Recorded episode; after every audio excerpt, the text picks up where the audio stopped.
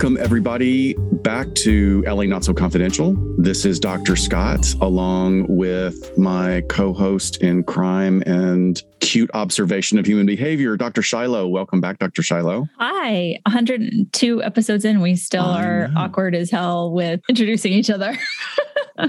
Yep, absolutely. Not going to change. Doesn't get any better, guys. That's Sorry. it. This is it. This is it. Hey, Hey, happy to how's be it- here. How's it going? Happy, what is it, July 20th weekend, weekish. Yes, it is. It's right in, we're doing this nice and early because it's mega hot in our part of the world. So getting a little recording done in the morning feels good. Well, think of it this way it's the coldest it's probably ever going to be moving forward in Oh, July. Jesus. Oops.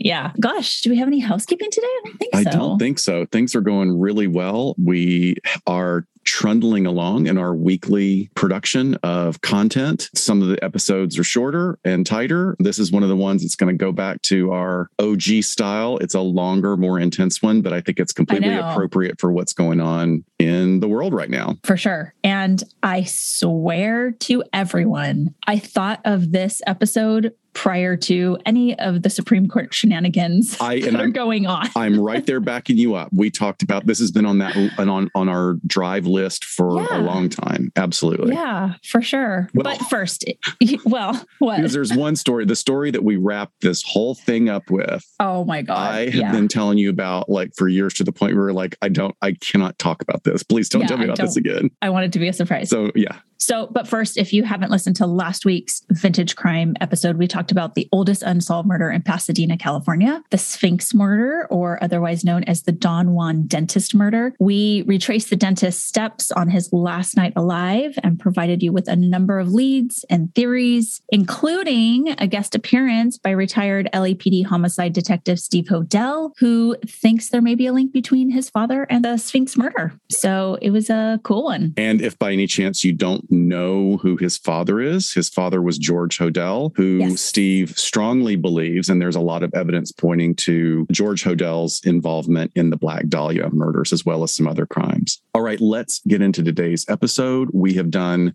killer nurses, killer athletes, criminal counselors, and cannibal cops. Yep. So here we are. 102 episodes in, it is time to talk about bad judges. It sure is. Did you know that I used to want to be a judge? No.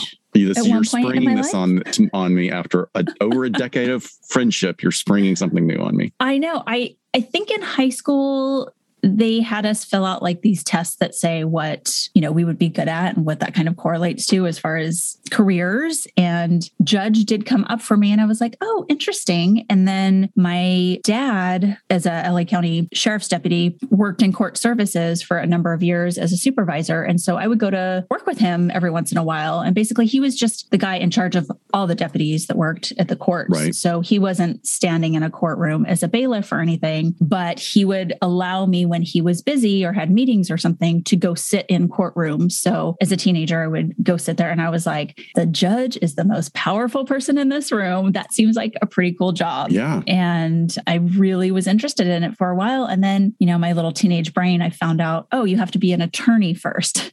I do not want to go to legal school. Yeah. Legal school. Legal law school.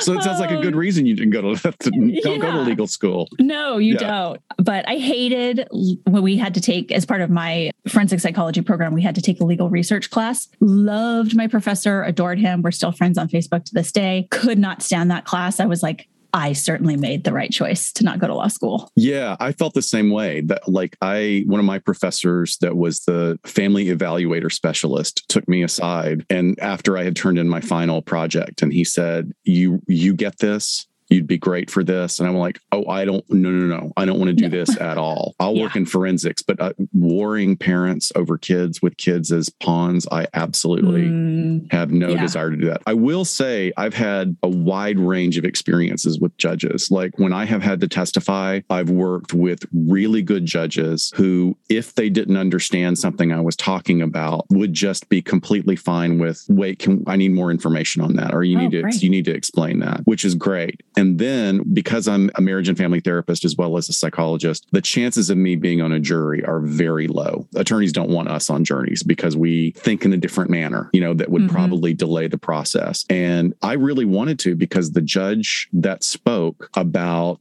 our civic duty was so eloquent and such a wise man i was like holy shit sign me up i will i will be on the jury for this and then on the other side of it a former colleague of mine who is a former psychologist who is incarcerated now in mm. state of california department of corrections i sat in on his hearing and that judge I still to this day am just slack jawed at how badly that judge handled the hearings.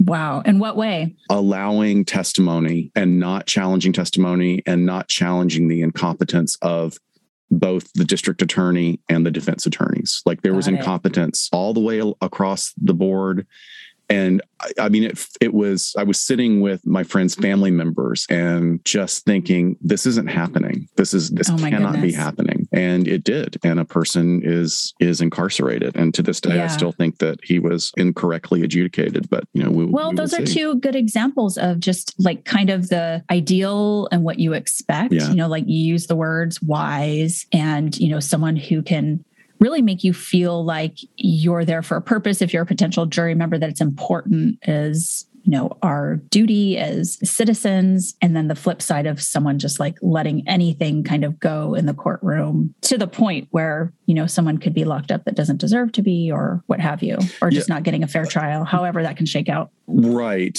What I've experienced is that we have this ongoing sort of trope here in the US about how annoying it is to be on a jury when mm-hmm. it really is like you get all the benefits of this republic democracy. So you should be paying for it. And the way you pay for it is by your taxes. And there you know there's a, certainly a lot of debate about taxes from state to state but it's your civic duty and your social responsibility to make sure that the legal system works in the way that it's supposed to work. Yeah. So. and that we have eyes on as just regular people. And the way to do that is absolutely. actually pretty powerful as a juror. So all right. Well with that let's let's back way up right. and l- we're going to lay a lot of foundation here a, lot. a little bit of history for you guys oh trigger As, warnings trigger warnings oh yeah yeah yeah, yeah, yeah. so today folks we are going to be covering themes that include suicide child abuse and some sexual themes some of it's lighter than others clearly but you know we want to give you a heads up yep for sure so when we look at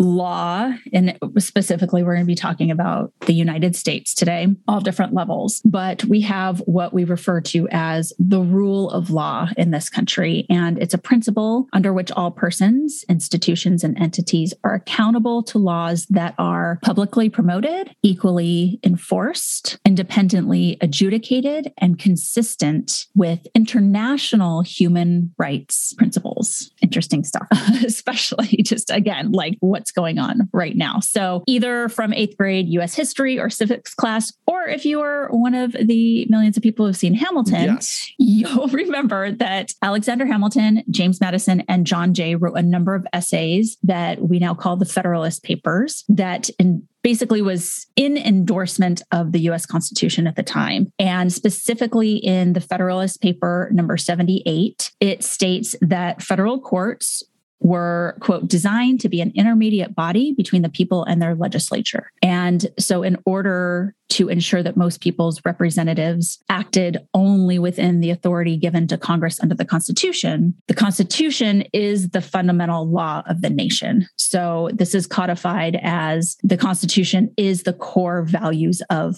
people. And courts have the responsibility to interpret the Constitution's meaning as well as the meaning of any laws that are passed by Congress, obviously federally. Again, the Federalist Paper number 78 states that if any law is passed by Congress and it conflicts with the Constitution, that the Constitution ought to be preferred to the statute. So, in Article 3 of the Constitution, which we're going to reference a couple of times today, it says that every person accused of wrongdoing has the right to a fair trial before a a competent judge and jury of one's peers. But we know that the courts are just not entities. They're not these nebulous fact finding machines. They're made up of individual people, judges, magistrates. There's different names for them across the country. And the founders knew that judges who apply the law freely and fairly are essential to this rule of law that I talked about at the top. The Constitution also guarantees our rights on paper, but of course, we need independent courts and the judges who sit on those courts to protect those rights. And our federal judges are supposed to be protected from the influence of other branches as well as shifting popular opinion. And that's why they have so much power, but also there needs to be checks and balances there to make sure that they are doing things for the right reasons and upholding what we call judicial independence. So that allows them to make decisions based on what's right under the law without facing political or personal consequences for their decisions. Like, you know, they're not making decisions because they're afraid they're going to get fired or that they're not going to get reelected or that their salary is going to be reduced, something like that. That's why we have judicial independence in place. Well, and you would hope that our elected officials will do the same thing, that they will make decisions based on what is the best for their constituents rather than what's going to get me elected. And unfortunately, that is one of the criticisms of our system here in the US. Right. Currently, is that by the moment you're elected, you start fundraising for your next election. So, yeah there's just a real disparity in in the efforts but that's going down another rabbit hole so look the big question for me and all of this research and everything that's been going on for the last several months and particularly in regard to our last two appointed Supreme Court judges, I was like, what are the actual requirements? And shouldn't SCOTUS or regional judges at least have tried cases before? Because I just always thought that, of yeah. course, you're not going to be a judge unless you've been a trial attorney before. And of course, we are very lucky because we have our a lawyer friend Michelle, which is the way yep. I re- always refer to our lawyer friend Michelle, because our other two lawyer friends are busy raising families. So I know, I know, but I I love having experts at our disposal. Oh yeah, it's the best. Oh yeah. So look, what we did was is we reached out to Michelle and just said, you know, can you give us some perspective on this? From being an attorney. And she, of course, gave us back some real food for thought. And to be honest, folks, as you're listening to this, I'm going to be repeating direct quotes from Michelle, and we're going to be having deeper conversations amongst ourselves about this. These are things that I'm not comfortable with. It's one of the reasons I don't become an attorney because I don't, you know, I work with behavior and assessing behavior and prognosticating about behavior and helping guide people towards health and guiding people away from areas of harm. That is a very different paradigm and dynamic from law. And mm-hmm. so I have to sit with my own discomfort about some of the answers we got back. So just wanted to frame Fair. it like that way. Enough. So generally speaking, not every attorney has to be a trial attorney. That was surprising to me. And then she says, looking at prosecution and defense, you'll find that a lot more prosecutors and defense attorneys will be or have the opportunity to do trials just given the nature of the criminal justice system. Even then, it doesn't mean that every defense attorney or prosecutor will be a trial attorney. For example, example, there are attorneys on both sides of the criminal system that strictly do appellate work. And appellate attorneys really study the law, and their job is to respond to the defendant briefs and argue to the appellate judges that the prosecution lawfully convicted a defendant without violating state law or the constitution. So Yeah, so I I kind of think of this as like okay, not every psychologist is going to treat patients. You know, you're going to have psychologists doing research yes. and just purely academic things like that. You know, it's we have in our mind like what a psychologist or what an attorney is and it's usually doing that work on that stage. Yeah, from from that from our limited perspective, right? So that's completely on brand. So Michelle goes on to say that appellate attorneys will go into a courtroom, but they're usually going to the state appellate division or the Court of Appeals. And then that's a very different arena than a trial court. But those are attorneys that really do know the law. And she was emphasizing that these are the ones that are that combination of expert academic understanding of what the law is. So you can have appellate attorneys for either the prosecution or the defense side who have never done a trial, but have an incredible knowledge and grasp of law and they can eventually become judges. So she says, oversimplified version yes, you can have judges that are elected or appointed to the bench from your county court all the way up to the Supreme Court that have never tried a case or done a trial. I'm having a strong reaction to that. But like, I, yeah. I guess it's maybe it's built on my own expectations that someone holding that high of a position is going to have done what I expect. But then again, I have a limited perspective, right? Yeah, I think this is totally challenging that I've thought that as well, but I think it, it makes a lot of sense. I want someone on that bench who's an expert in law and knows the matters inside and out. I really guess that I don't care too much if they've defended or prosecuted or you know sort of been that in that role as an attorney as long as they know what the fuck they're talking about okay bench i will consider me you know continuing to be educated so what is looked at is their prior decisions and what those prior decisions have been. What is their record in terms of cases that they've heard? What are those decisions? What were those decisions that they came into the lower courts with when they first started up until the point that they were appointed to a position like the Supreme Court? So, this is going to give you a better idea of the type of person or the type of judge that you're dealing with. For example, if you have a lower court judge who is making decisions on trials that keep getting overturned, that's an issue that is a huge red flag. And just another other thing to keep in mind that judges have very high regard in the legal community and the community at large. But judges are also human beings, which means they are fallible or may not be the best person for the job. Judges have to uphold the same ethical standards that all the rest of us attorneys have to do as well. Well, that's the reason we pick sort of the people or the professions that we talk about when we do these episodes, because we're always talking about people who are either high profile or high regard, right. nurses, counselors, you know, things of that nature, because we put them on this pedestal for all these reasons. Of course, they they hold very important responsibilities. They make or break people's lives, either, you know, medically by saving people's lives or taking their lives away or people's rights. So I think this little snippet from Michelle just encapsulates why we even talk about these folks in our episodes. Right.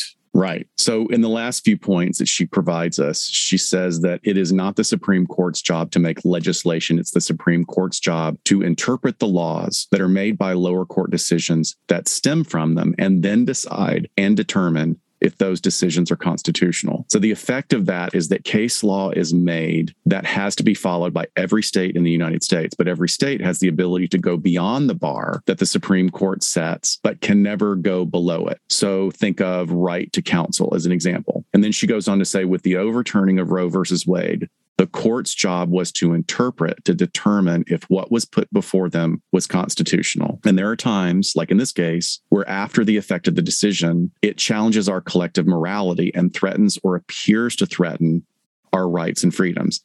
She goes on to say, I can't tell you exactly what the justices were thinking because I haven't read the entire decision yet. So now Dr. Scott and Dr. Shiloh commentary on that. I really respect that. I really respect that she's stating, I can't tell you what the justices were thinking because I haven't read the entire decision yet. So, what yeah. she's telling us there is she may very well have a chance or an opportunity to read it and go, yeah, this, this is clearly biased or influenced by their backgrounds from the Federalist Society or something. Or she might yeah. say something completely different. Right.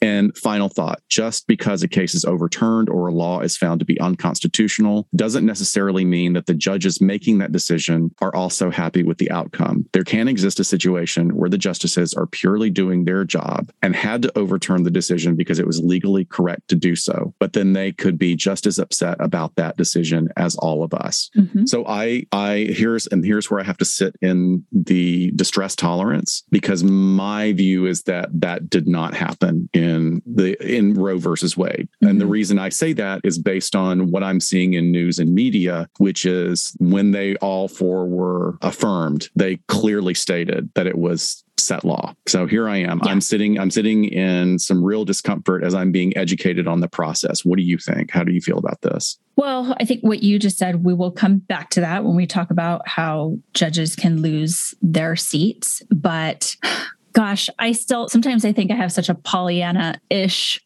view in that I think the Supreme Court, these are smart, smart people. Like they really, really know the law inside and out, or at least I want to feel that right. way. Right? That they are perhaps interpreting the law so well that they are making this determination, despite the fact that, you know, all the implications that something like Roe versus Wade has, or how I feel personally about it. I want to believe that. But, you know, you start looking at people as people, and we can go back and forth and look at previous statements they've made and how does that sit with all of this. And it's tough. It can't be all or nothing. You know, I, not any one of us us can just have this view of like, oh, well, it's a Supreme Court. So what they says goes, or it's the best, or it's correct, or that's just too black and white. Like there's got to be some other minutia in between there. So I, I I choose to still listen to experts like our friend Michelle to give some context around this. Um, That's our lawyer friend then, Michelle. Yeah, yeah, and then just thanks. Use the correct term for her. Our lawyer term. Sorry, our lawyer sorry. friend Michelle. But I don't know. It's very, very complicated it and it's very emotional. So, it, I, and I'm I'm owning that. I'm very emotional about this, but I'm very concrete that I believe not only women, I think everyone should have bodily autonomy like that is ultimately to me the yeah. ultimate freedom and this is supposed to be a country that respects that. So yeah i have a lot of emotions about it. But you drilled down into who makes the laws and the different types of lawmakers. Can you give us that? Yeah just because in what you were reading that our lawyer friend michelle gave us i think a lot of times people think that judges are sort of making laws and they're not. But i just want to talk about where those come from really quickly. So if we're looking nationally federally as we call it here our congress makes or changes our laws. And congress is both the house of representatives and the senate together or as we also term it the legislative branch of our government. And then supreme court judges are Supreme Court of the United States are appointed by the president and they are confirmed by the Senate. So that's how they even get there in the first place. There are nine justices who sit on the court. They serve for life or until they want to retire, and they cannot have their salaries reduced. So, again, that judicial independence we we're talking about is in place for them. And again, referencing Article 3 of the Constitution, it tells us that judges shall hold their offices during good behavior. So, interesting. Judges, yes, judges have life terms because once appointed, they keep their jobs until they choose to quit, as long as they have this quote unquote good behavior. And to ensure good behavior, as I said before, there are some checks and balances on judicial power built into the Constitution. And that check for Supreme Court justices is impeachment, which we will talk about more thoroughly when we get to the bad behavior of judges. Other types of federal judges in our country, aside from the Supreme Court of the United States, they are serving in one of the 13 U.S. Court of Appeals. They also serve as one of the 94 U.S. District Courts, and they also serve as judges in the Court of International Trade. There are also other federal judges who serve under a different article in the Constitution, Article 1, and those are judges who serve in courts like the United States Court of Appeals for the Armed Forces, United States Court of Appeals for Veterans Claims, United States Tax Court, Federal Claims Court, United States Bankruptcy Courts. There's a lot of different, including the U.S. territorial courts in the Northern Mariana Islands, Guam, and the Virgin Islands. so we're very complicated here, but that's just sort of federally where you will see judges. Federal judges are also nominated by the president in so the nominee basically fills out a questionnaire that gets reviewed by the Senate Judiciary Committee and then that committee ends up holding a hearing with the nominee questioning them about things like their judicial philosophies, perhaps their past rulings and opinions, just to get to know them and how they conduct their job better. And then after the hearing, the Senate Judiciary Committee will vote to approve or return the nominee. And if the nominee is approved, then that gets voted on by the full Senate and they are then can be appointed. So as a federal judge. So that's we have federal, but then we have seems like a lot of different types of judges when we take states and counties into consideration. There's so many different types of law and courts that here types of cases that when you get down to the local level, we can really only cover some of the basics here. Each state has a state Supreme Court and a state Court of Appeals. I think Texas and Oklahoma are the only two states that have separate Supreme Courts, one for criminal and one for civil. And the governor appoints those Supreme Court judges. So if we use California as an example, we have two types of courts the trial courts, or what we also call superior courts here in California, and the appellate courts, which we referred to prior. The trial courts handle all the civil cases, all criminal cases, small claims cases, and the appeals of infractions like traffic court or appeals of civil cases that involve $25,000 or less. Superior Court judges serve six year terms and are elected by county voters on a nonpartisan ballot during a general election during even numbered years. Vacancies occurring during those terms due to retirements, deaths, or other departures are filled through appointment by the governor. I think this is a fascinating process too, and I really like it because most of the my experiences here in California with judges have been generally pretty positive, and mm-hmm. I don't know what their political affiliation is, which is pretty great right. Yeah, right. True. Like true. we because we want them to be upholding the law, not right. biased by their political beliefs. So that's really cool about our election system here. And a superior court judge must have been an attorney admitted to practice law in California or served as a judge in California for at least 10 years immediately preceding election or appointment. So I think what we're talking about here is that California has a pretty high standard compared to some other states. And that's another controversy that's kind of gossipy and I'm not going to get into it, uh-huh. but but most people out there are going to know what I'm talking about. Oh, Yes, definitely. And even like that's a high bar for any like federally. And we're going to talk about and it should be Supreme Court judge right. in a second that didn't have that much experience. So yeah, I I think that's great. Good. Yay, California. Good job. Okay, ready to talk about judges from a psychological perspective? Yes. Shifting. Let's dig in a little bit now that you got your uh, civics lesson down. So just first off, I want to have a little bit of a conversation here about what the judge is presiding over and how that could influence them as a person. We're going to take an empathetic standpoint here and say, like, what what's going on in a courtroom and how does that relate to how we think judges should act and go about their duties. I mean, we're talking a courtroom is a place of high emotion from grief, loss, trauma, anger. You're hearing heartbreaking stories. You're seeing horrific evidence, especially if you're a, a criminal judge, of course. Um, the exposure to trauma. I mean, we talk about vicarious trauma with a lot of criminal justice workers. I remember specifically, and we might have talked about this in our internet sexual offense series that we did, but when we talked about people involved in the criminal justice system when there is a sexual crime, including judges, like all the different ways that impacts you vicariously. And I remember there was a study that looked at how judges were impacted specifically. And it was very similar to the psychologists and the attorneys and the detectives, you know, where it was impacting their personal lives, it was impacting their ability to emotionally regulate, all that stuff. So that that's always been in the back of my head as to just judges being another cog in this giant machine of criminal justice that gets impacted by these things that we hear and see over and over again. So I just think it's really interesting to look at all that they have to sort of take on, like a lot of us, and still keep a, a cool head and do their job in the courtroom. But if we back up for a second to the stressful journey that it takes to become a judge, there was a paper put out by the US Department of Justice in the 1980s that I found that acknowledged how professionals, and they specifically stated, for instance, like judges and doctors,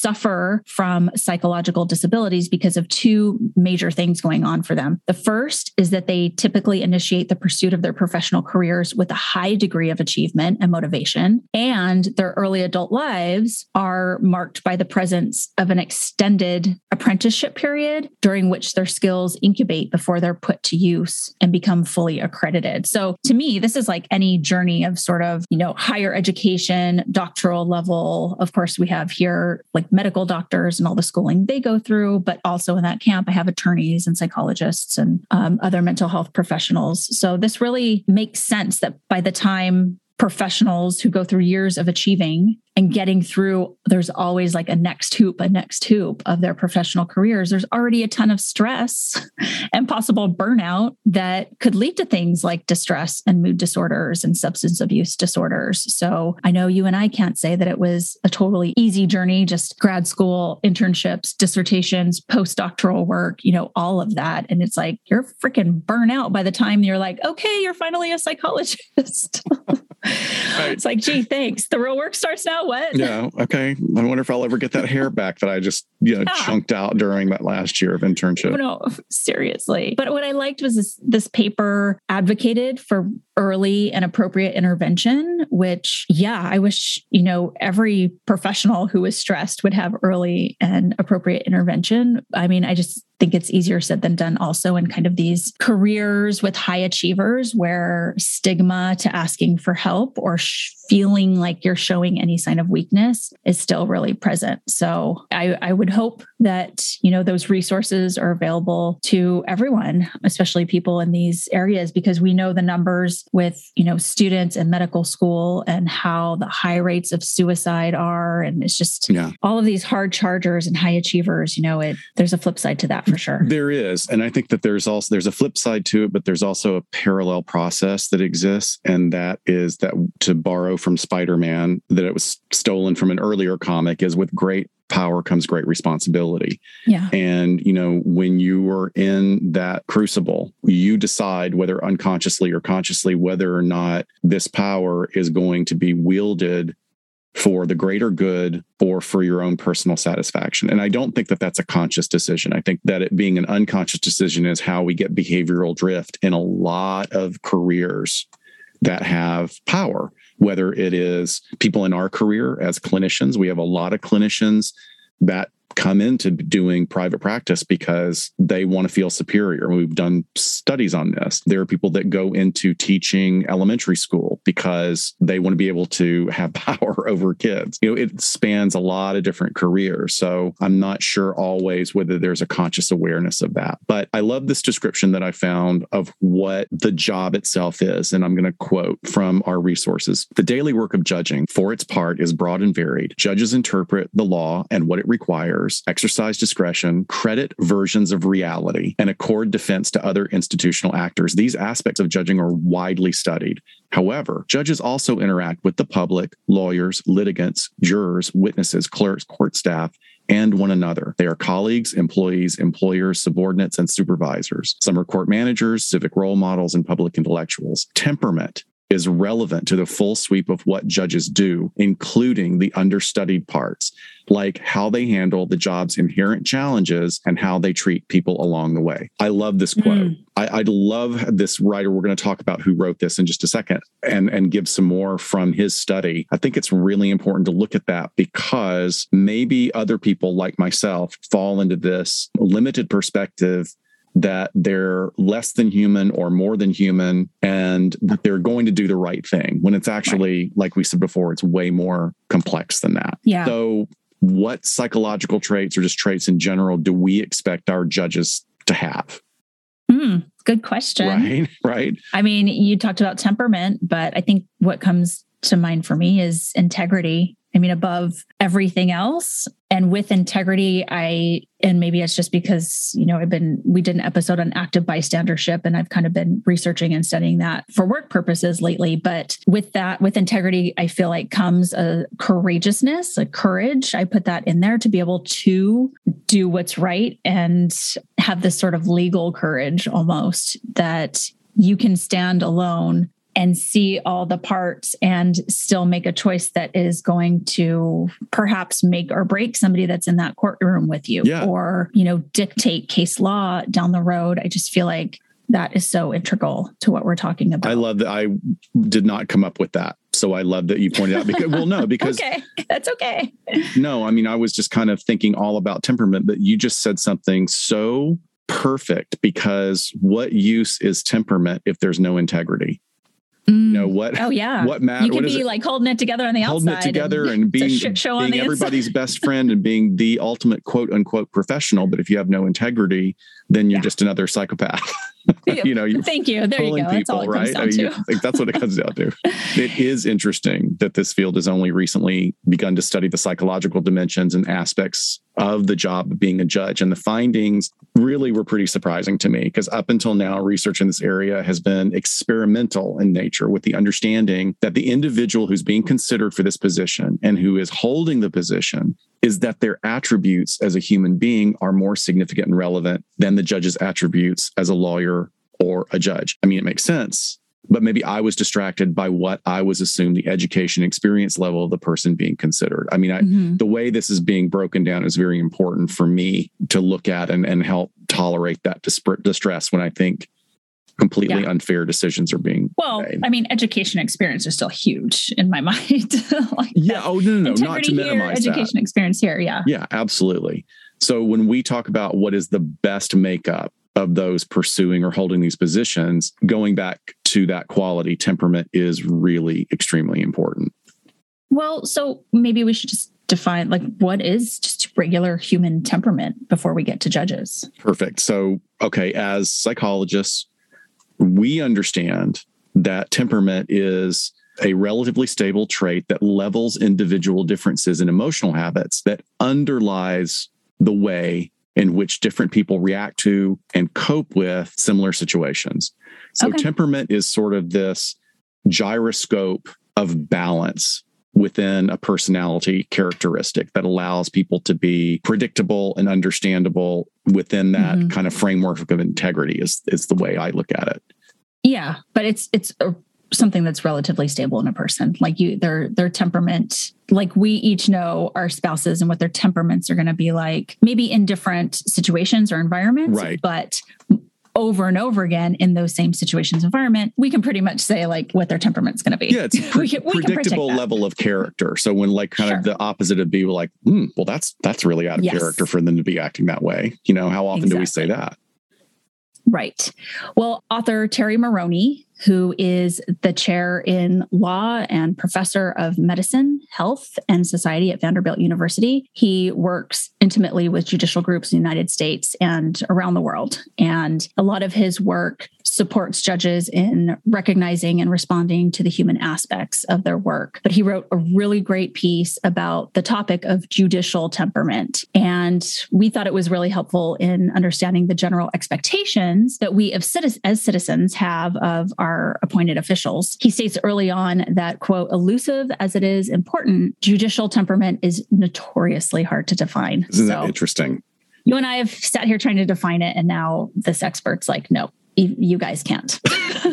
or he's okay. he's acknowledging that it's really difficult. Like so no, sure. we're talking about something that is really difficult and that goes on to another important aspect that we'll pour in in a second. But he goes on to say judicial temperament thus should be understood to refer to a deep-seated, relatively stable set of personal traits separable from intellect, training and ideology that in dialectic with specific judicial environments and the predictable demands of judging drive behaviors that affect how justice is delivered and perceived. So, I mean, we we probably have mentioned DBT multiple times here, dialectical behavior therapy which is a concept and training and treatment protocol developed by Marsha Linehan for people with personality disorders. But dialectical thinking is a really important concept that all of us can benefit from because dialectical thinking is the ability to see things from multiple perspectives. So, a fundamental groundwork understanding of dialectical thinking is that everything is composed of opposites and contradictions,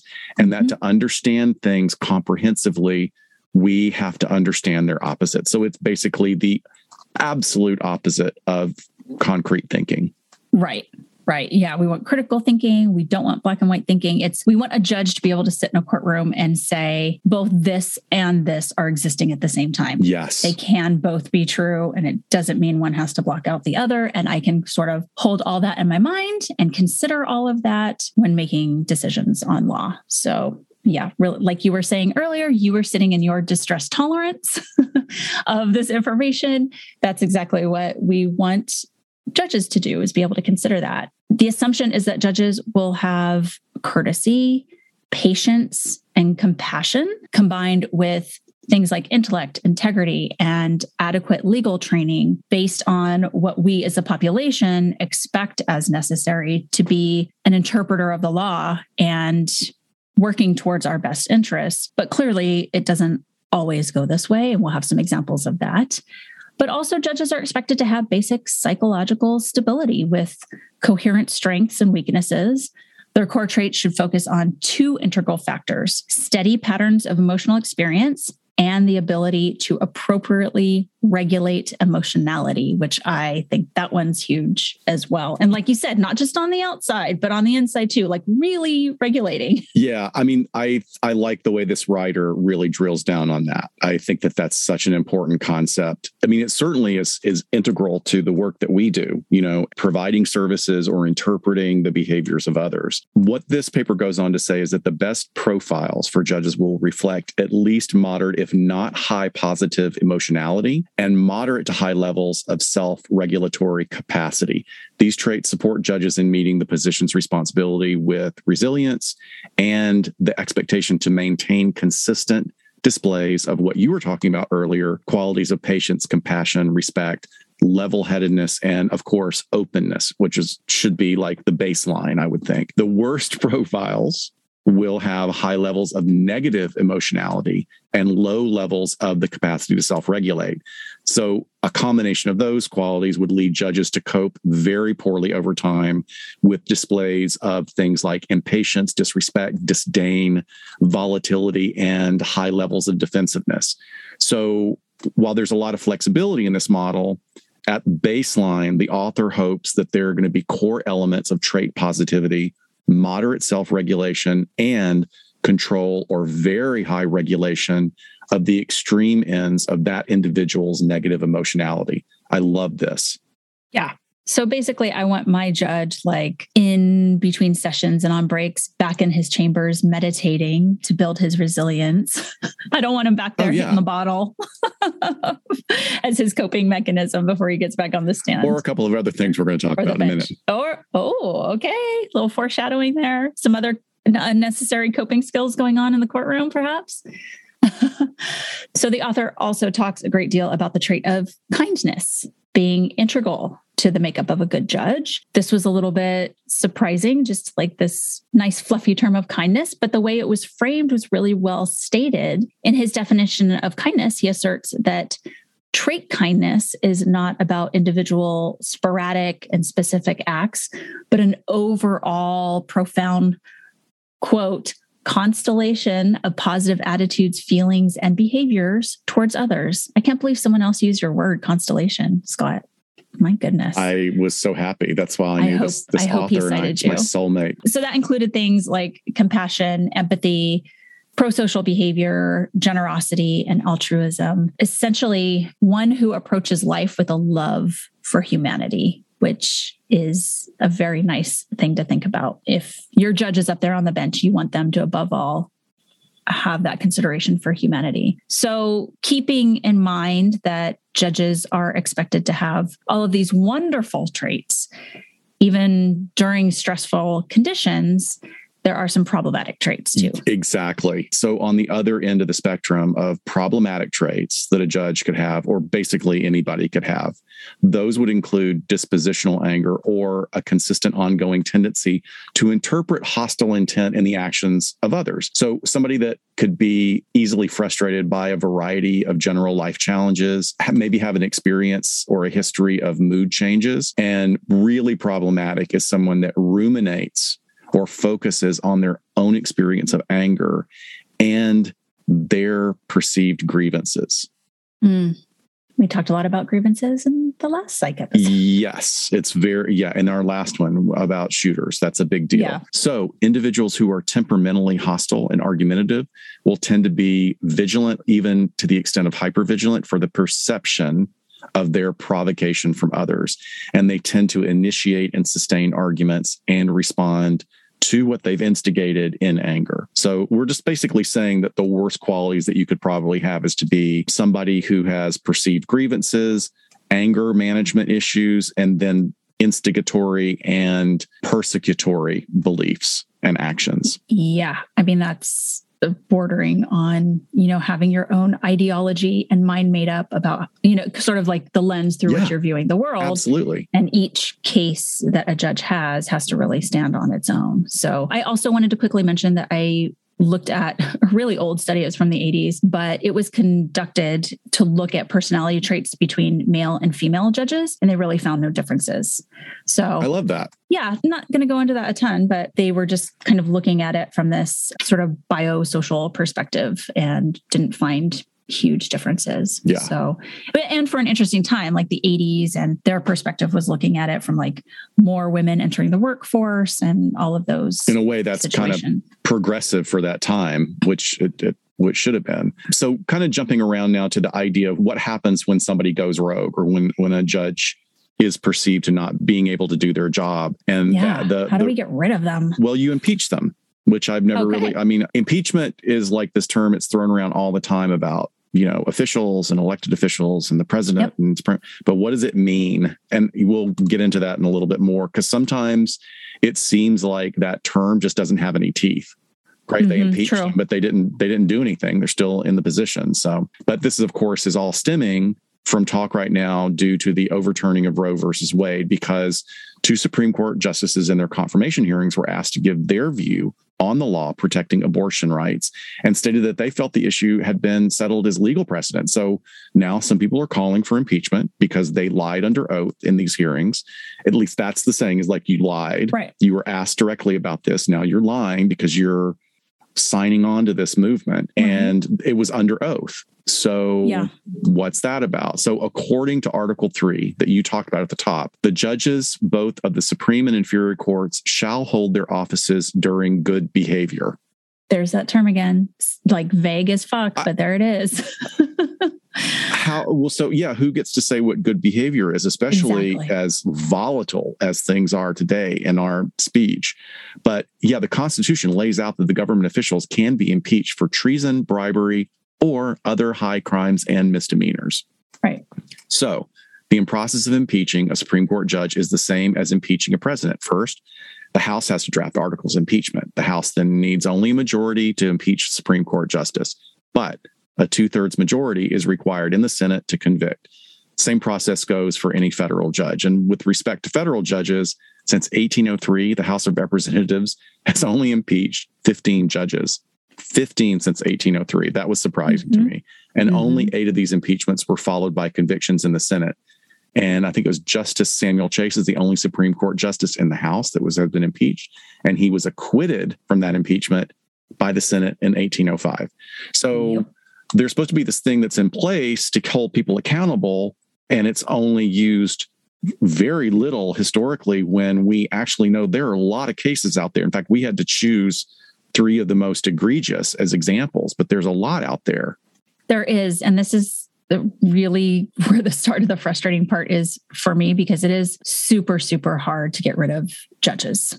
So for the state or the superior courts, for their judges, there's you know, if we don't want them back in their position, they're elected. So there's a possibility that they don't get reelected, right? So that is taken to the voters and they could lose their seat on the bench that way. State judges can also be impeached by the state legislatures. Judges usually have to be accused of very serious misdeeds to be impeached. Things like associating with organized crime figures embezzlement like major major money mismanagement or fraud and or using their powers in that sense. However you cannot fire a judge without evidence of criminal activity gross immorality or other egregious misconduct. So there also exists a process which I feel like this this can make people feel a little bit more empowered perhaps, but again, it doesn't really shake out too well in favor of those who feel that the judge is acting in a egregious way in the course of their job. But that process is called judicial review. And all citizens can file complaints against any state judge in the United States by going through the Judicial Conduct Commission for that particular state that you're in. And the judicial conduct commissions can impose a range of penalties, including legal orders to cease and desist a particular course of action, formal warnings, temporary suspensions, forced retirement from the bench, and removal from office. And judges are warned or sanctioned by the Judicial Conduct Commission more often than they are actually removed from office or forced into retirement. So there's a lot of finger wagging as to like, you did this wrong or don't do that again but again, doesn't really result in a lot of movement or removal. Yeah, but it's kind of hopeless, helpless feeling. well, it, it, it, that that's what I'm talking about. Where it feels like it doesn't have any teeth. It's like yeah. So if these people have done things, I mean, you and I work in a milieu that that we have a license. You know, if we were to do some of yes. these egregious, I mean, even if it's a misdemeanor or a felony, yeah. if you, you yeah. it, it has immediate impact on our ability to work. Whereas this position seems to be a completely different thing. Like a uh, DUI is a perfect example. People should absolutely not drink and drive. And in the state of California, DUI charges against a licensed mental health clinician are swift, they are severe, and they are immediate. So, mm-hmm. why wouldn't we have people holding our highest positions in the court of law yeah, to those same kind of standards? I know there does exist a code of conduct for most judicial bodies, like the U.S. courts has their code of conduct for judges and states, etc. So that can go into detail, but still, it's it's a code of conduct. The penalties and the ramifications and consequences just aren't really having any teeth, like you said. Mm. So, in looking at some examples of particularly egregious behaviors perpetrated by judges, we found some real doozies here. We're going to kind of take right. you all over the board. they run the gamut from exceedingly criminal to reflections on their behavior behind the scenes. I, I know there's one particularly here I've been waiting to cover for a long time, but we're going to save it for the end. And I, I okay. will try and keep a straight face telling the story because it's okay. Anyway, sounds good. Looking forward to it. However, I'm going to start with a non American judge for one of my examples, former Canadian Judge Jacques Delisle, who sat on the Quebec Superior Court from 1985 to 1992, as well as the Quebec Court of Appeals from 1992 to 2009 when he retired. So Delisle was arrested, charged, and subsequently convicted of murder in June 2010 for the November 2009 death of his wife, Marie Nicole Rainville. Delisle, throughout the proceedings and subsequent imprisonment, always maintained his innocence, claiming that his wife of 49 years actually died by suicide because she had significant health problems, significant mobility issues, and her quality of life was not great. She had a stroke in 2007 that left her partially paralyzed with the necessary use of a wheelchair. And her last months were further complicated by a lengthy hospital stay after a significant hip fracture. I can't imagine how devastating that was with already her condition. But during the preparation for the trial and the proceedings, interestingly, it was revealed that Delisle was having an affair with his coworker, his former secretary, when his wife died of a gunshot wound to her head. Delisle's trial was scheduled to begin in 2011, but it hit a delay when one of the prosecutors withdrew from the proceedings. That's always interesting. Now, it can be for any number of reasons that we right. aren't privy to, but that's always interesting. The trial finally began in May of 2012 and in June of 2012, the next month, Delisle was found guilty of first degree murder for the death of his wife, Marie Nicole. So Delisle and his representation proceeded immediately to appeal the conviction. However, the Quebec Court of Appeals upheld the standing decision and they declined to hear his case. Moving forward, in March of 2015, the courts announced that Justice Minister Peter MacKay would consider Delisle's request for a new trial. During those proceedings, the former judge asserted that his wife had committed suicide and that her attempt was completed with a weapon that he had supplied. Wait, what? He, yeah. Why are you giving? Why are you giving your wife a gun? Why are you giving your, you know, not maybe not terminally ill, but your wife who is severely impacted by mobile issues and health issues? Mm-hmm. Why are you providing her with a weapon? So this assertion is reported to have been supported by the forensic experts that were brought in for that appeal. Right. So the the appeal focused on irregularities in the original autopsy report that was completed by the pathologist. And the report that was used to convict Delisle was found to have major shortcomings when evaluated by another pathologist. So the original pathologist, his work was found to be described as grossly negligent because he failed to disclose and preserve evidence of significant bullet fragments in Rainville's skull. And these particular fragments would have fully established the trajectory of the bullet that entered Rainville's brain. Significant amounts of gunshot residue were found on Rainville's hand during the investigation, which further supported the claims that she fired the firearm herself. So I don't know about this one. Yeah, I mean, it's to look at the picture uh, that is, you know, you can see online. There's a photograph of her hand that was taken as evidence, and yeah. there is like this major gunshot residue smudge. Oh wow! On her hand. Hmm. The other thing is is looking at the age of Delisle at the time. These were two elderly people. So yes. the idea, it's weird that he provided her with this weapon, but did she had the wherewithal to use it? But clearly, you know, the trial was not was not handled well at the beginning. It doesn't. Well, all, and all of our forensic files listeners right now are like, "Oh, he totally wiped her hand on it." exactly. You know, he, but he was wearing gloves. I mean, it's just you can all go down those rabbit holes so quickly. So in April of 2021, Federal Justice Minister David Lametti ordered a new trial for Delisle, where the sentence and the conviction were set aside and discharged. And in 2022, the Superior Court of Quebec made a final ruling that he would not face a second trial and he should be released. So Delisle is the first judge in Canadian history to be charged with murder and the first to serve prison time. Delisle was incarcerated for 10 years and he's currently 87 years old. And free. And it's, free. It's a free man. It's so meta when you think about these cases because it's like judges judging judges. right. Right. Especially in a yeah. case like this, that's like that weapon, providing the weapon thing is pretty, it's pretty sketchy. But I mean, I wonder if there was like an element to it at all of like, well, was this sort of like an assisted suicide? That seems to be the way that it the the storyline leans, but nobody's saying it in anything that I've read. Like in any yeah. of the research I was able to find, they weren't stating it explicitly. Right. And we don't like it when, you know, wives end up dead and that there's an affair happening at no, the same time. no, it's icky. Doesn't sit well with us. Okay. All right. Let's come let's come back to the United States and oh, yeah. talk about a man named Clarence Thomas. Hmm. So he was a federal circuit judge and was nominated to the Supreme Court of the United States in 1991 by then President George H.W. Bush. He has been a member of the Supreme Court of the United States since 91. Successful Senate hearings on his nomination and confirmation were finished with an almost glowing picture of Thomas's character, a significant qualification. This emphasis on his character was very important because he only had a year's experience as a judge. Everything was clear to go until an FBI interview of a woman named Anita Hill was leaked to the press, resulting in the hearings being reopened. And Miss Hill was brought in to testify. So let's address something right now, very importantly here, by introducing the level of importance and the actual background of the players here.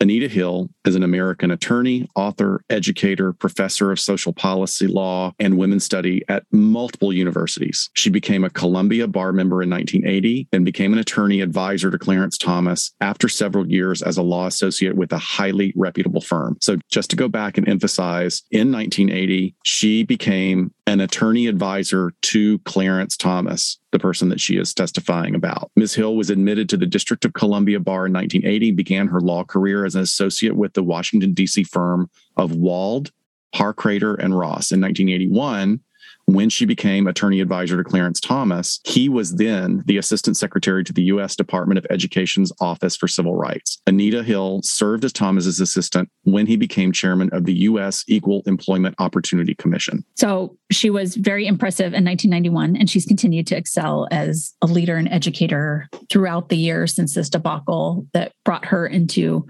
really the vicious eye of the public. And today, still smart and beautiful as ever at age 65. Agreed. Yeah. In her public deposition in October of 1991, Hill stated that she had experienced sexual harassment perpetrated by Thomas while he was her supervisor at the EEOC. She testified that Clarence Thomas had asked her out numerous times during her employment as his assistant, as well as many other things. Scott, right. So after want to tell us some more? yeah, it, it just continues to build.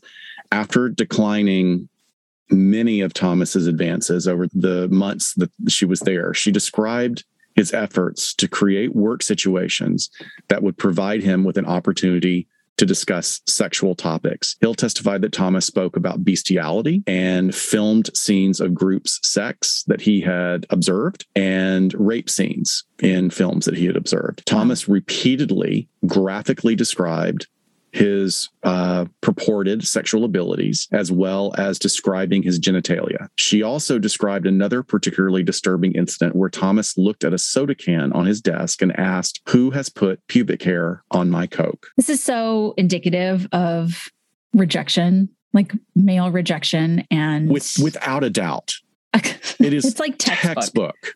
Mm-hmm.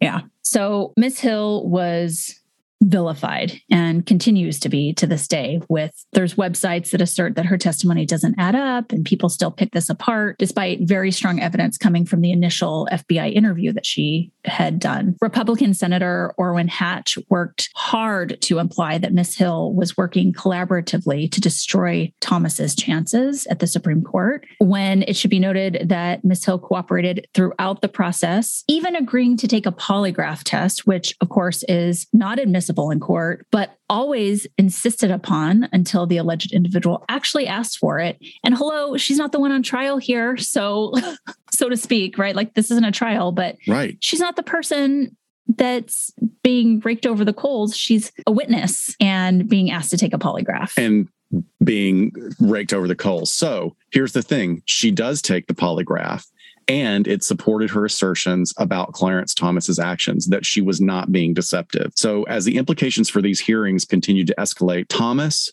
made more and more stringent statements asserting that the actions were instigated by white liberals looking to unseat a conservative Supreme Court member. Despite the testimony and the troubling allegations, Thomas was confirmed to the Supreme Court by the narrowest margin since the 19th century, consisting of a vote of 52 to 48. So clearly, and that was, remember the folks, that was a time when there was a lot more reaching across the aisle than yep. there is now. There's like, there's so much division now, but back then, I mean, that's really significant. And here, yep. here we are all these years later.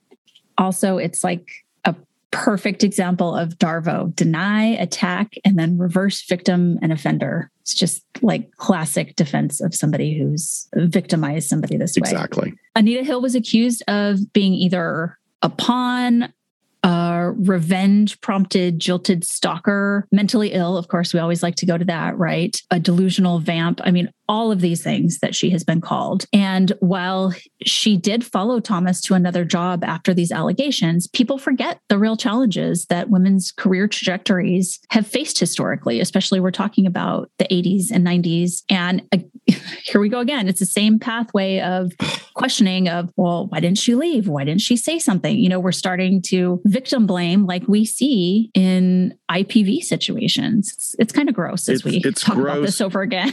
It, it's gross and it's frustrating because mm-hmm. it's just this ongoing repetition of history that gets more complicated the more we supposedly think that we are up on it. Yeah. Look, what's so frustrating for me here is the lack of perspective as to the reality of what women have faced historically in any career. They have to put up with so much shit, work twice as hard to get half as far. And then, and here's where I'll sound like a, a boomer is that current generations really want to hold their predecessors to what seems to me to be impossible standards. Yeah. So you're there are a lot of people today that will still go, well, she could have left. How how could she possibly, how could this possibly have happened? And yet she followed him because she's just she's talking about the shit that she put up with right. right? That's what we're losing. She's talking about the shit that she put up with that is a reflection on his character on his quote unquote integrity right? Yeah and it, it's not like she was the only woman putting up with this shit. Like right. there's millions of stories i'm sure like this that's just like oh yeah like that's that's what we did. That that is what we put up with. And hopefully not the same degree in such big numbers but every woman's generation in the workplace has their version.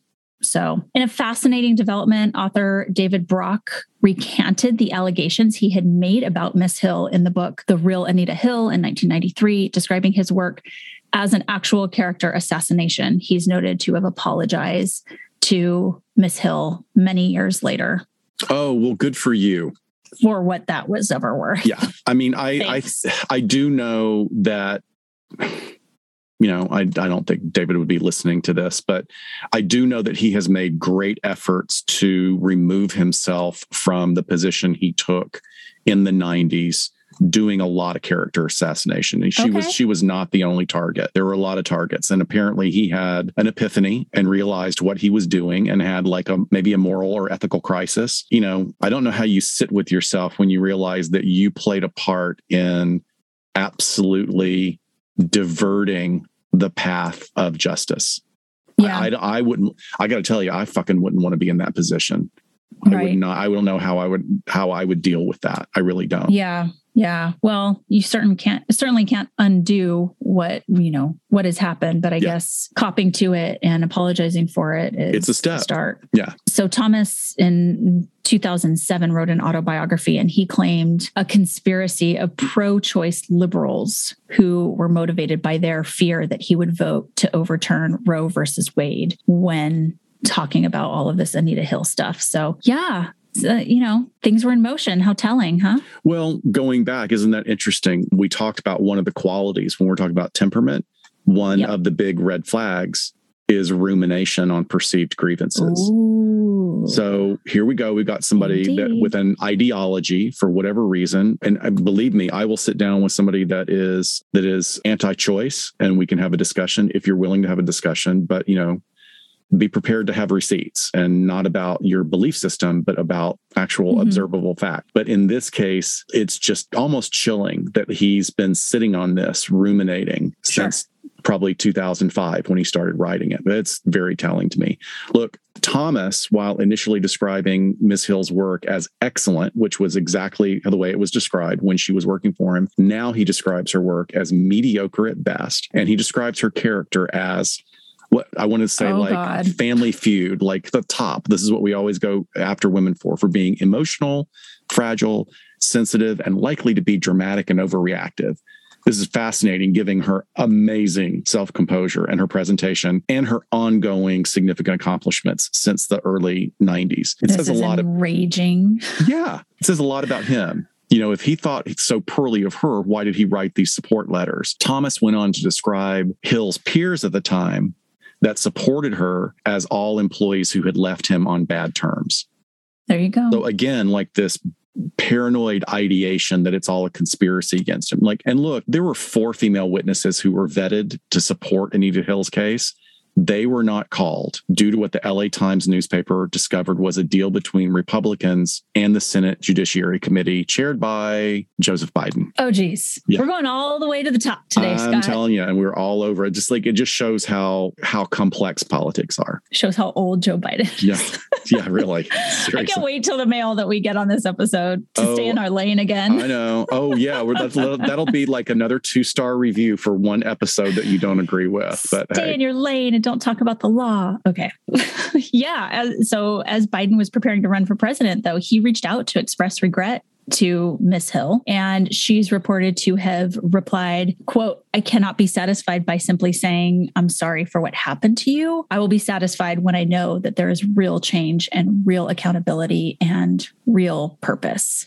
Mm. So Miss Hill is known to this day to be a very private person, has declined over the years to revisit this really challenging experience. Despite this, she has stated that Biden's conduct at the time does not disqualify his qualifications for his presidency, stating, I'm really open to people changing, professional and classy as well, I'd say. And last year, she published a book. It's called Believing Our 30 Year Journey to End Gender Violence. So I just want to give another. Now, she's not a judge. Sounds like she would make an excellent, excellent judge. Yeah. But when we talk about temperament, and the absolute opposite of the negative aspects of yep. rumination and paranoia and perceived grievances. This is somebody who says, I'm really open to people changing. Yep. Love it. Love it. But, yes. But gross also, not her, but just what right. she went through. Right. But we're moving on to something gross, which is horrific in its mm-hmm. scope. Luzerne County Judge Mark Ciavarella, also known as Kids for Cash Judge Ciavarella, received a 28 year prison sentence for his role in the Kids for Cash scandal. This is a big one. This is a Yep. real big one. So he was sentenced in 2011 to 28 years, stemming from his acceptance of over $2.8 million in backroom deals and kickbacks related to filling privately developed juvenile detention facilities. He engaged in these practices with Judge Michael Conahan, as well as the developer and builder of the facilities. The judge presiding over his case also ordered a hefty restitution to be paid in the amount of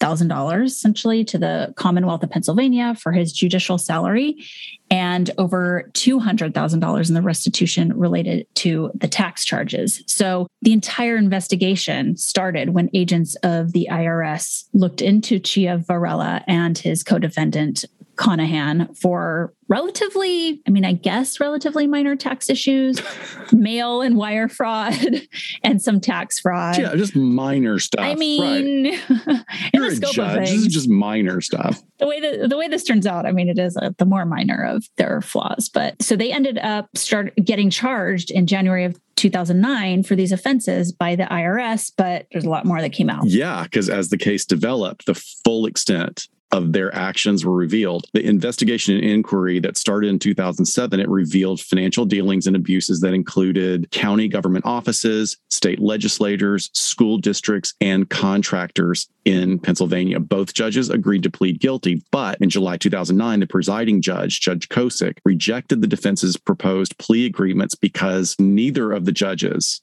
appeared to accept personal responsibility for their conduct.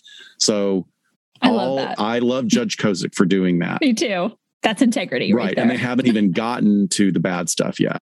Right. In the 2009 follow up proceeding, both judges were charged with racketeering, honest services mail fraud, money laundering, extortion, bribery, tax violations, conspiracy, as well as forfeiture of approximately $2.8 million in assets.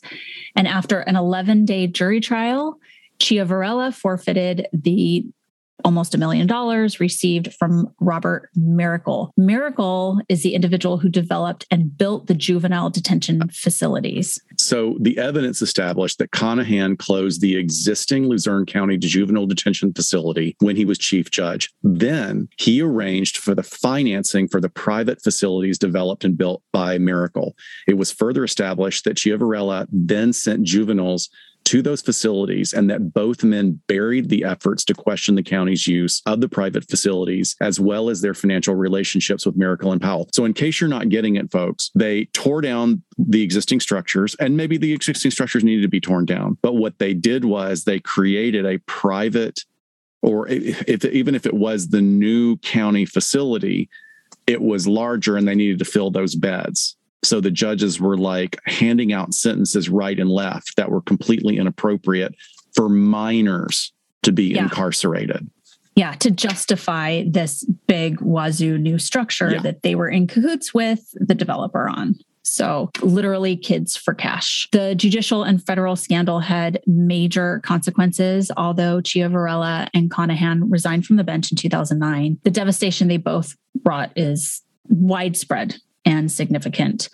The Supreme Court of Pennsylvania had to vacate thousands of juvenile convictions. So, we're talking kids convicted that probably should not have been just to fill beds. Well, and then some that maybe should have been, but when you've got them all mixed together, then you have, you know, of course, it's awful when innocent kids are convicted. And it's awful when, you know, guilty parties are not held responsible for their actions. Yeah. But this really, really screwed it up for them. Luzerne County did work with the state interbranch commission on juvenile justice and established a study on what happened and how to recommend changes in the state's justice system. changes that were clearly needed to protect the constitutional rights of juveniles, as well as improve the oversight and disciplinary process for judges in Pennsylvania. It really shook everything in Pennsylvania. It's just, it's pretty horrific. And in June of 2011, plans were put in place to ensure the compensation to victims for the abuse that they experienced for false imprisonment due to the activities of these two judges.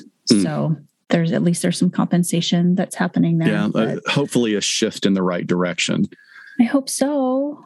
Okay, so Dr. Shiloh, Yes. as LA Not So Confidential is the premier forensic psychology and true crime podcast, we are able many times in our episodes to offer particularly nuanced examples of the darker side of humanity, Yeah, right?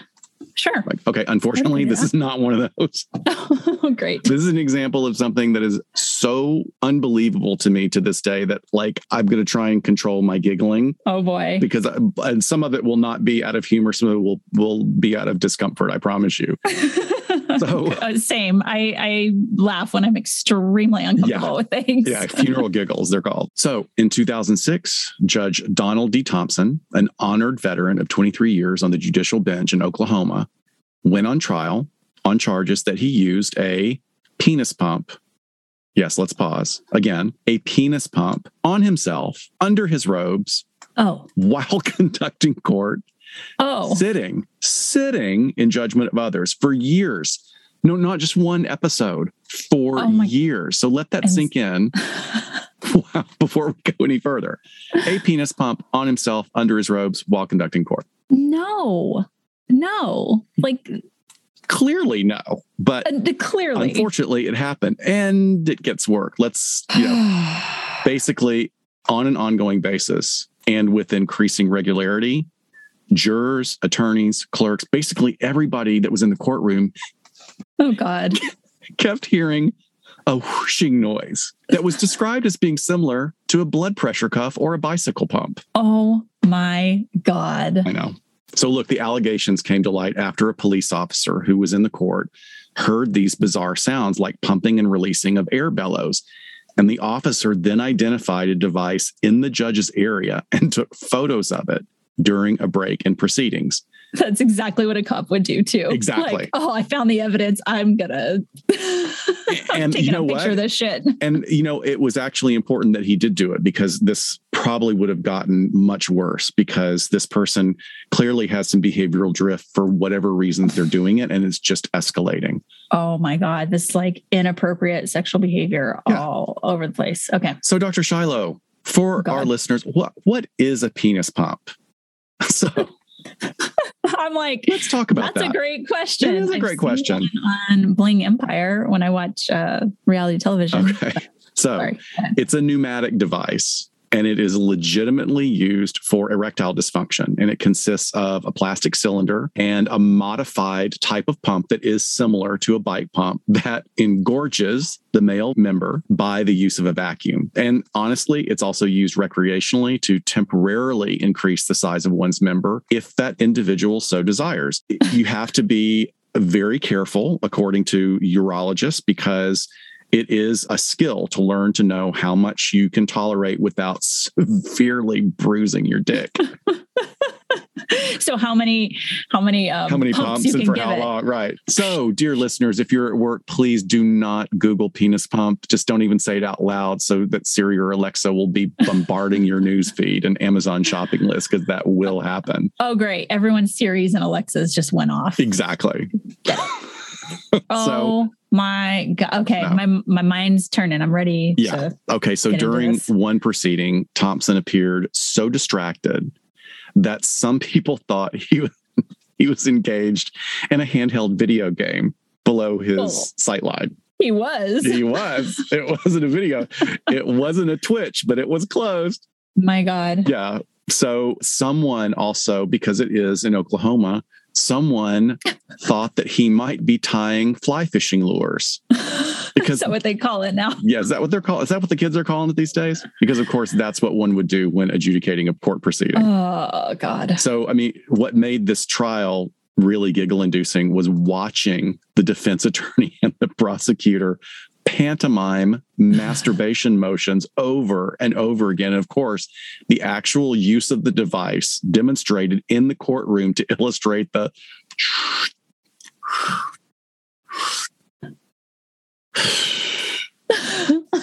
sound. Why did he not just plead guilty? I oh my don't God. know. He Oh went my- to trial. Oh, I, I it just it's Stop it. boggling. He was eventually charged with four counts of indecent exposure, each of them punishable up to 10 years in prison. And if convicted of the charges, he would have also had to register as a sex offender with the possibility of ending his $7,489 a month pension. That's a lot of money in Yeah. that state. That is a Yes, lot of money. is. Although Thompson took to the stand in his own defense. Of course. he he did. asserted that the device was just a gag gift from a friend. I, I think those assertions were pretty flaccid to myself. Stop it. I can't with you today. he kept stating that he did not use the pump under the bench or in his office. He just did not use it. He squares that he didn't. His It was just there testimony. Get it? Testimony, test, testimony. Testes, testes. Is this mic on? Testes. his testimony was provided by a number of witnesses, including his former court reporter, Miss Lisa Foster. And she described, really in a tearful and distraught manner during her narrative, as being able to finally trace that strange sh- sh- sound in the courtroom to Thompson. And she testified between 2001 and 2003, she saw the judge expose himself at least 15 times. Wow. Yeah. Poor Lisa. So, look, Oh in all seriousness, she gave a- an absolute bizarre account of hearing the sound during a trial in 2002 when she heard the pump during the emotionally devastating testimony of a man sharing his grief over the murder of his grandson. Oh, fuck this guy. I know. Oh, So, Foster stated that the first time she could identify the sound and activity was in 2000, but she was afraid to make any kind of report to authorities. And here's her quote I didn't want to be found dead in a ditch somewhere. So, this is important about the fear. I mean, all humor Wow. aside, that speaks to the level of fear in that particular court. Going back to the qualities that, you know, are supposed to be held by these judges. yeah. Not just that, like, he's a quirky weirdo, but like this, uh, Right. it speaks more to maybe, The system. yeah. So here's another quote from a witness. It sounded like a penis pump to me. He hastily then corrected himself, saying that he had seen such devices in movies such as Austin Powers and Dead Man on Campus. Certainly never one in person. He just he just uh, had heard them in movies. And it's reported that the pumping only occurred occasionally around 2001, but it became more and more common and way more indiscreet because no one challenged him on it and no one turned him in. Yeah. Wow. So, as a result of the trial, Thompson was disbarred after being convicted on four counts of indecent exposure. And he was sentenced in August 2006 to four years in prison. And guess how many months he served? Mm, I don't know. Not four years, though. Yeah, 20. Oh, geez. I mean, that's Yeah. the part where it's really, I mean, all humor aside, like this is so, and I don't really use the word disgusting very much because I just don't, but like this is disgusting. Like this is, it's the, the, idea that he's exposing himself to people is something that you and Mhm. I have witnessed in our work with sex offenders. This guy's a pervert. I mean, he really is. Well, he's he's a pervert, but it's such an ultimate power play. oh like- God, yeah. to get to the point where you think that you can be in this very high profile position where literally you're raised above the other people in the room Yeah. and you can do this and people aren't going to say anything and then to just absolutely disrespect and disgrace the court by even if it's just touching yourself or using the penis pump or masturbation or whatever the disgrace that that shows even if nobody knew about it right, like It's you a, know for it's years a power move and knew. it's an ultimate fuck you. It is. I get to do what I want to do. Oof. Well, thankfully, he was suspended from law practice and he was sanctioned by the state of Oklahoma. And he was sanctioned because he brought discredit on the judiciary and legal profession. And here's a quote Furthermore, his conduct displayed a complete abdication of judgment. His criminal behavior is not only socially unacceptable, but is an affront to the judicial branch of government and the legal profession. I- love that quote. And I think that that should be at the front of what's going on today in proceedings without judges Sure. are, are, are chosen. He did have his pension cut off despite two appeals. And newspapers seem to be having a pretty good time with creating headlines and bylines for the case. So there's always like a lot of double entendre and puns being used. A former, here's one, a former Oklahoma judge who served time in prison for using a penis pump while he presided over trials will have his hefty pension yanked for good. his hefty pension yanked. And Oh, uh, so, yeah, the other reporter started to have a good time with it. Another court reporter, Jan Doolin, testified that she had cleaned out Thompson's office following his retirement, quote unquote. And then she finally admitted to confiscating and trashing bottles of hand lotion as well as prescription Wow. bottles of Viagra and Cialis. And you know, for people who are exhibitionists, it, there's definitely this you know, it's it's not always just like running up to somebody with a trench coat on and like shocking them. It's sort of these like covert, how can I get away with some of these behaviors that maybe no one will ever know about, but it sounds like that just completely escalated for him. Yeah, it's that behavioral drift. So maybe like what you're right. saying is maybe his initial intention, whether conscious or unconscious, was to be somewhat overt in his actions, but to the extent where he would have plausible deniability of Correct. like, oh no, I didn't mean to do that. Oh no, I'm so sorry. Like I didn't. Oh, right. I, how could I possibly expose myself to you? But yeah. since he's in this high position, nobody ever challenged him on it, right? And so he just takes this hard, hard right in behavioral drift. Clear. Oh, I did. Now I did it hard, hard right. That, yeah, that mm. was it. But I also feel badly for, you know, I feel badly for everybody involved, including the women who were basically victimized by this. They yes. were exposed. And then this court reporter feeling that she had to go and clean up this Ugh. disgusting stuff. God, no, they, thank you. Can you imagine if they used like one of those UV lights to exposed like all that, that bench would have been disgusting. Thompson will not receive his pension, but he will get retirement benefits from his stint as a state legislature that he held from 1974 to 1980. Eh, six so, years of benefits that won't be much. Not That's okay. Not much. He'll he'll he'll be suffering if he lives that long. But what I would want to wrap up with in these particular examples is that this ties back to the kids for cash scandal because this legitimately led to a wave of appeals from defendants who could now claim that Thompson was not paying attention to them well, while presiding yeah. over their cases. Yeah, he had other things on his mind and in My his goodness. hand. And in his hand. There we go. We have just sunk to a new low on LA Not So Confidential. it's all in it's it, it's all in the service the of there, uh, right? uh, getting the truth out. People need to know. well, I, I think that's a really honestly like obviously I perk up and when I hear about this because it has to do with uh, deviant sexual behavior. Stop yourself right now. yes, I'm a weirdo interested in that sort but of that thing. That is that's a good point. That this is definitely what would be considered deviant sexual behavior. And can you 100%. just wrapping up tell us why that is deviant? Well, it's deviant, and I know like normal is not well defined, right. but when we look at rates of types of sexual behavior that people engage in, there are the, the rarest of the rare are ones that have to do with violence and ones that have to do with prepubescent children. But there's that also that category where if you're doing anything that does not involve consent with someone else, yeah. be it exposing yourself to them right. or you know full on sexual activity, that that is absolutely deviant because you don't have consent to expose yourself to someone. So this is really interesting because he, like you were saying, he follows that line of what we call passive exhibitionists, where they might put themselves in a position where it can be easily explained away why they were perhaps right. Nude or naked or caught in that state, like, uh, you know, getting a massage and then being nude underneath the towel, but then letting the towel slip off. Right. Some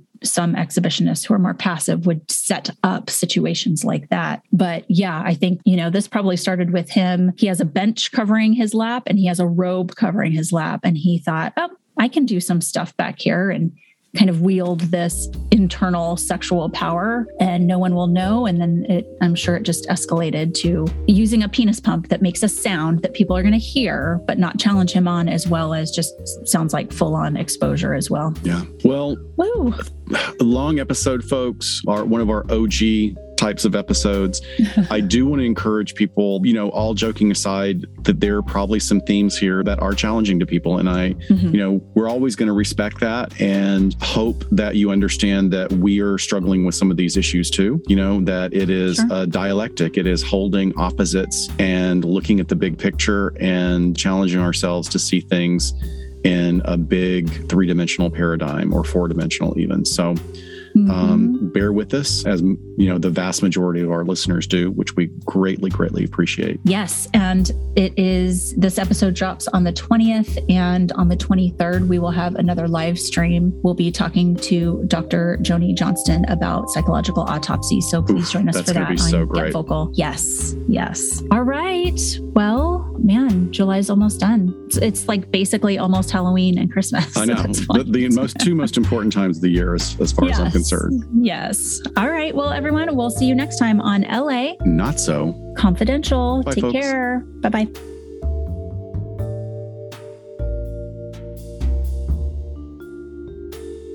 Sincerely thank you for spending some time with us today. LA Not So Confidential is part of the Crawlspace Media Network in partnership with Glassbox Media. Each episode is hosted, produced, and written by Dr. Scott and Dr. Shiloh. Our post production editing and sweetening magic is handled by the multi talented Jason Usry of Ear Cult Productions. The LA Not So Confidential theme entitled Cool Vibes Film Noir is composed and performed by the talented Kevin MacLeod. He graciously allows us to use his music via a Creative Commons attribution license. Please check out all of Kevin's amazing work on YouTube. All of the resources for each episode can be found on our website at la-not-so-confidential.com. You can find us on Instagram at LA Not So Podcast, on Twitter at LA Not So Pod, and on Facebook at LA Not So Confidential. Media inquiries and bookings are scheduled at alienistentertainment at gmail.com. Please join us each month on Saturdays at 4 p.m. Pacific Standard Time for a live streaming and very interactive broadcast on Get Vocal entitled Behind the Couch. Stay tuned to all of our social media for our live streaming scheduling announcements. Subscribe to LA Not So Confidential wherever you get your audio so you never miss a new episode. Lastly, we'd be honored if you joined our Patreon at patreon.com slash LA Not So Podcast so you can be the first notified about upcoming live events, social gatherings, and super cool swag coming your way. Thanks for listening and join us next time on LA